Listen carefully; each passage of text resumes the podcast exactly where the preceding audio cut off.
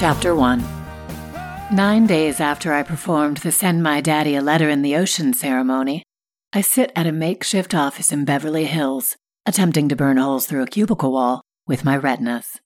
Dialing fingers suspended midair, I wear a headset like a goddamn operator. Boredom manifests as self hatred. Doom creeps into my throat. The trapped nature of my life threatens to suffocate me. Resistant to cold call one more unsuspecting Utah business owner to pawn off the shady at best film production I'm supposed to peddle to potential executive producers, i.e., naive investors, I am frozen. I found this gig on showbizjobs.com, minimum wage plus commission. A great job for actors. I'm selling Jack and the Beanstalk, one of the evergreen titles on this two bit company's slate, which is code for, in the public domain, i.e., free content. Supposedly, the picture will star John Goodman. Uh huh. A fine example of Hollywood bottom feeding.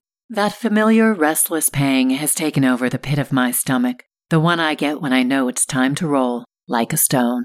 My sixth day of four hour shifts, and I've yet to score a commission. This looks uncannily like another failed attempt at sticking with a job. God, please get me the fuck out of here, I think, and the response is immediate. Nokia's famous ringtone yanks my brain from its frantic rumination over my lack of alternative money making prospects. I tear off the headset like a prisoner breaking free of shackles and dive for my purse.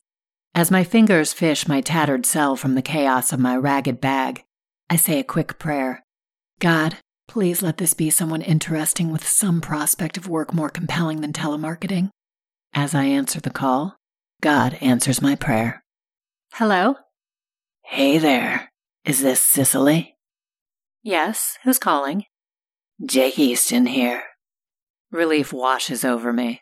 I smile ear to ear because I know this guy's a riot, although I've yet to meet him face to face. I lean back in my chair and prop my knees against the desk.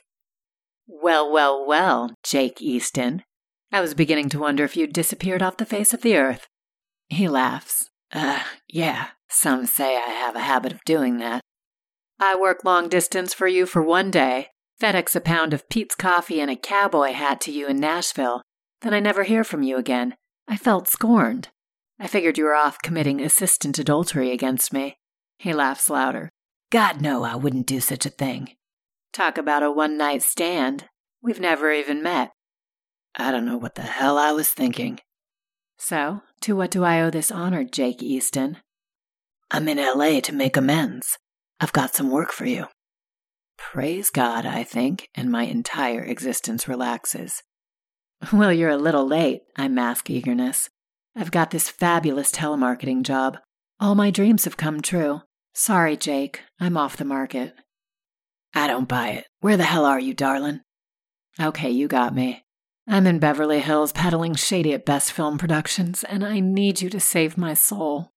Christ, we gotta get you out of there. What time's your shift over? One o'clock? Meet me for sushi? You are so talking my language. Tell me when and where, and I'll be there. The question is, will you be there? I fear he might slip through my fingers again. Oh, you better believe it. I'm gonna meet you once and for all, darling. As I hang up the phone, I throw back my head and exhale. God has a mysterious way of working. Maybe, just maybe, this will lead somewhere.